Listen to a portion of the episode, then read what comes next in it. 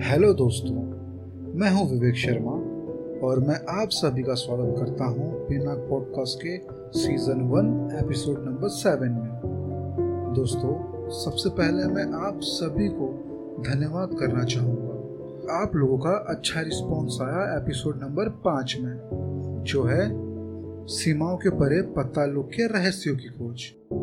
जैसे मैंने episode number पाँच में बोला था आगे के पॉडकास्ट में हम जानेंगे महादेव का नाम त्रिपुरारी कैसे पड़ा। वैसे तो त्रिपुरा नाश की कहानी मैं बाद में कवर करना चाहता था बट कुछ क्यूरियस लिसनर्स का मुझे रिक्वेस्ट आया कि नेक्स्ट एपिसोड में मैं त्रिपुरा दहन की कहानी सुनाऊं। दोस्तों, आप लोगों का रिक्वेस्ट और सजेशन मेरे लिए बहुत इम्पोर्टेंट है। आप ऐसे ही मोटिवेट करते रहिएगा। इससे मेरी बहुत मदद हो जाती है। तो चलिए अपने टी कॉफ़ी या ड्रिंक को लेके अपने कॉर्नर पे बैठ जाएँ और एंजॉय करें ये एपिसोड तो आज के एपिसोड का टाइटल है why did Lord Shiva destroy Tripura भगवान शिव ने त्रिपुरा का नाश क्यों किया? जब भगवान शिव के बड़े पुत्र कार्तिकेय के हाथों तारकासुर मारा गया, तब तारकासुर के तीन पुत्र, तारकाक्ष, कमलाक्ष और विद्युमली ब्रह्मा जी की कठोर तपस्या करने लगे। कुछ सालों बाद ब्रह्मा जी तीनों भाइयों के घोर तपस्या से प्रसन्न होकर उनके सामने प्रकट हुए और बोले, वत्स, मैं तुम तीनों भाइयों की तपस्या से प्रसन्न हुआ हूँ, इसलिए मुझसे वर मांगो।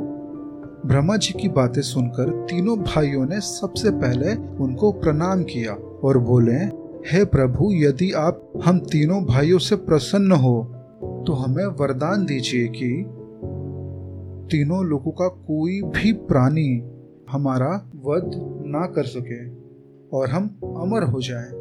दोस्तों, यहाँ मैं कुछ कहना चाहूँगा। अमरता एक ऐसा वरदान है जो ब्रह्मा जी के हाथों में नहीं है, क्योंकि किसी महान आत्मा ने सही कहा है। ब्रह्मा जी तुमको उतना ही देंगे जितना भगवान विष्णु ने कहा होगा। और भगवान विष्णु उतना ही देंगे जितना तुम्हारी किस्मत में लिखा होगा।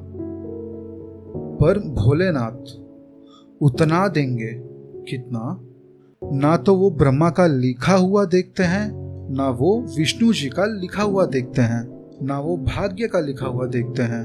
वो तो केवल इतना देखते हैं, मेरे द्वार पे कौन आया है और कौन है?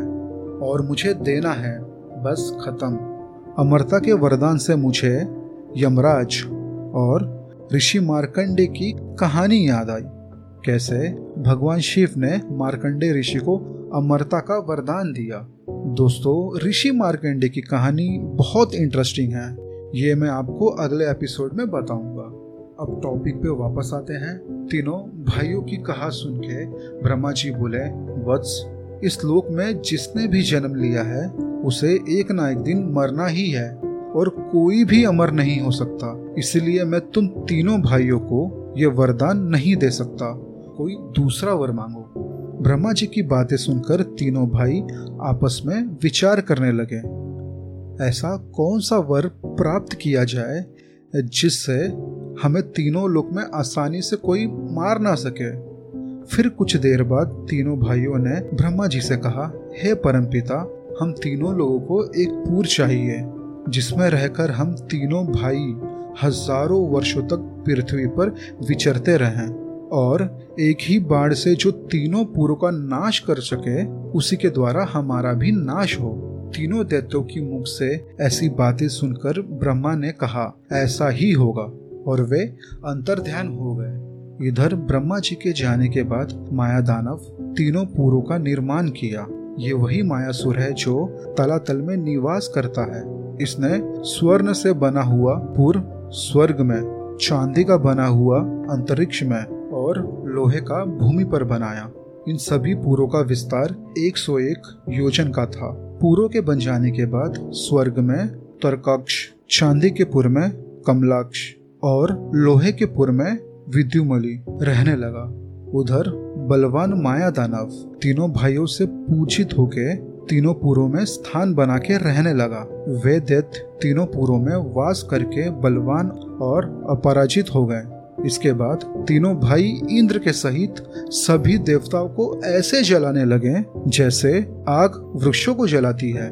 दुखी होके देवता लोग भगवान विष्णु के शरण में गए और वहाँ भगवान विष्णु को सारी बातें बताने लगे। तब भगवान विष्णु विचार करने लगे कि देव कार्य के लिए क्या कार्य करना चाहिए? फिर कुछ क्षण बाद उन्होंने यज्ञ मूर्ति भगवान का स्मरण किया और देवताओं से कहा कि, योगेश्वर भगवान का स्मरण करो, जिससे तीनों पूरों का नाश हो जाएगा। फिर भगवान विष्णु बोले, संपूर्ण प्राणियों को मार मारकर, जलाकर यदि महादेव का पूजन करें तो वे पापों का फल नहीं भोगता और निष्पाप हो जाता है। लिंग की अर्चना करने के कारण वे असुर वध नहीं किए जा रहे हैं। इतना कहकर भगवान विष्णु हज़ारों भूतगण को उत्पन्न किए। तो विष्णु जी ने उन्हें कहा कि, भूतो, इन तीनों पूरों को जला के भस्म कर दो। भगवान विष्णु की आज्ञा पाते ही भूतगण उनको प्रणाम करके पूरों को भस्म करने के लिए चल पड़े। परंतु वहाँ पहुंचकर पूरों के बदले सभी भूतगण भस्म हो गए। जैसे अग्नि में सलब नाश हो जाते हैं यह देखकर पूरों में रह रहे दैत्य बहुत खुश हो गए और नाचने लगे। उधर भूतगण भस्म होने के बाद इंद्र के साथ सारे देवता दुखी हो गए और फिर भगवान विष्णु के शरण में गए और उनसे कहने लगे, प्रभु, हम लोगों को बचा लो। देवताओं की बातें सुनकर विष्णु जी ने पुनः विचार किया कि त्रिपुरावासी दैत्य महापाप करके भी रुद्र का अर्चना करते हैं। इससे वे निष्पाप हो जाते हैं। उनके कार्य में विघ्न होना चाहिए, तभी उनका नाश होगा। ऐसा विचार करके उन्होंने मायावी पुरुष को उत्पन्न किया। उसके खूबी और लक्षण को देख के सभी हैरान होने लगे। फिर वे माया से निर्मित पुरुष दैत्यों के पुर में गए। दैत्य उनसे मोहित होकर शस्त्र को छोड़कर उनके शिष्य बन गए। स्त्रियाँ पति को त्याग के स्वच्छंद विचारने लगे। स्त्री धर्म नष्ट हो जाने पर दुराचार फैल गया। तब भगवान विष्णु देवताओं के साथ देवादिदेव महादेव की स्तुति करने लगे और कहने लगे, जैसे समुद्र में तरंग टकरा के वही नष्ट हो जाते हैं, वैसे ही संपूर्ण जगत आप से उत्पन्न होके आप में ही लीन हो जाता है। फिर देवताओं की स्तुति से प्रसन्न होके महादेव नंदी पे हाथ रख के प्रकट हुए और बोले, हे देवतागण, मैं त्रिपुरा के नाश का उपाय करूँगा। इसी के साथ सब देवतागण नाचने लगे। उधर कंबोधर नामक असुर देवताओं पर अत्याचार करने लगा, जिससे देवता हाहाकार करके भागने लगे। देवता उस असुर से डर के ओम नमः शिवाय मंत्र का जाप करने लगे। तब नंदी त्रिशूल लेके प्रकट हुए। नंदी को देखकर कंबोधर और उसके गण उन्हें प्रणाम कर प्रार्थना करने लगे। उन्हें देखकर इंद्र आदि देवता स्तुति करने लगे। हे शिलादि पुत्र आपको नमस्कार। इस प्रकार नंदी स्तुति से प्रसन्न होकर देवताओं से बोले, हे देवगण मेरे प्रभु के धनुष, बाण, रथ आदि का निर्माण करिए और तीनों पुरों को नष्ट हुआ समझिए। नंदी की बातें सुनकर देवता गण उसी क्षण देव शिल्पी भगवान विश्वकर्मा के पास गए। देवताओं की बातें सुनकर भगवान विश्वकर्मा तत्काल धनुष, बाण, रथ आदि का निर्माण करने लगे। भगवान विश्वकर्मा ने इस क्रम में सबसे पहले जिसमें दाही और रथ का पहिया सूरज था और बाही ओर का पहिया चंद्र था। स्वर्ग तथा मोक्ष दोनों ध्वजा थे। धर्म और वैराग दंड थे। पद भूषण था। पुराण धर्मशास्त्र उसके वस्त्र थे। सरस्वती देवी घंटा थी। ब्रह्मा रथ के सारथी थे। विष्णु भगवान बाण थे और पिनाक भगवान शिव का धनुष था और फिर भगवान शिव उस पर विराजमान हुए। फिर विनायक बालक रूप में प्रकट हुए। देवताओं ने उनका पूजन किया। फिर गणेश तथा नंदी आदि भगवान शंकर के पीछे चले गए। फिर भगवान शंकर आगे आगे शस्त्र आदि लेके चले, जगत के हित के लिए, त्रिपुरा दहन के लिए। उधर जब भगवान शंकर उस दिव्य रथ के साथ तीनों पुरों के मध्य में पहुँचे, तब महादेव के पिनाक धनुष के तानने पे ही तीनों पुर एक साथ एकत्रित हो गए। यह देखकर देवताओं को बड़ा हर्ष हुआ। और वे फिर महादेव की जय जयकार करने लगे। तब ब्रह्मा जी बोले, हे महादेव, इस समय पुष्प योग है। आप लीला त्याग दीजिए और इस योग में तीनों पूरों को जला के भस्म कर दीजिए। तब महादेव हँसते हुए एक बाण को छोड़ा और वो बाण देखते ही देखते त्रिपुरा को जला के भस्म कर दिया और वापस महादेव के पास लौट गया। यह देखकर सारे देवतागण महादेव का जय जयकार करने लगे। और अपने धाम वापस लौट गए। और ऐसे तीनों पूरों को जला के भस्म कर देने के बाद महादेव का नाम त्रिपुरारी पड़ा। तो दोस्तों, ये कहानी थी कैसे भगवान शिव का नाम त्रिपुरारी पड़ा। दोस्तों, आज के एपिसोड में बस इतना ही। अगर आपने ध्यान से सुना होगा तो महादेव ने जिस धनुष से त्रिपुर का नाश किया, उसका नाम पिनाक था, जो कि सेम नाम हमारे पॉडकास्ट चैनल का भी है।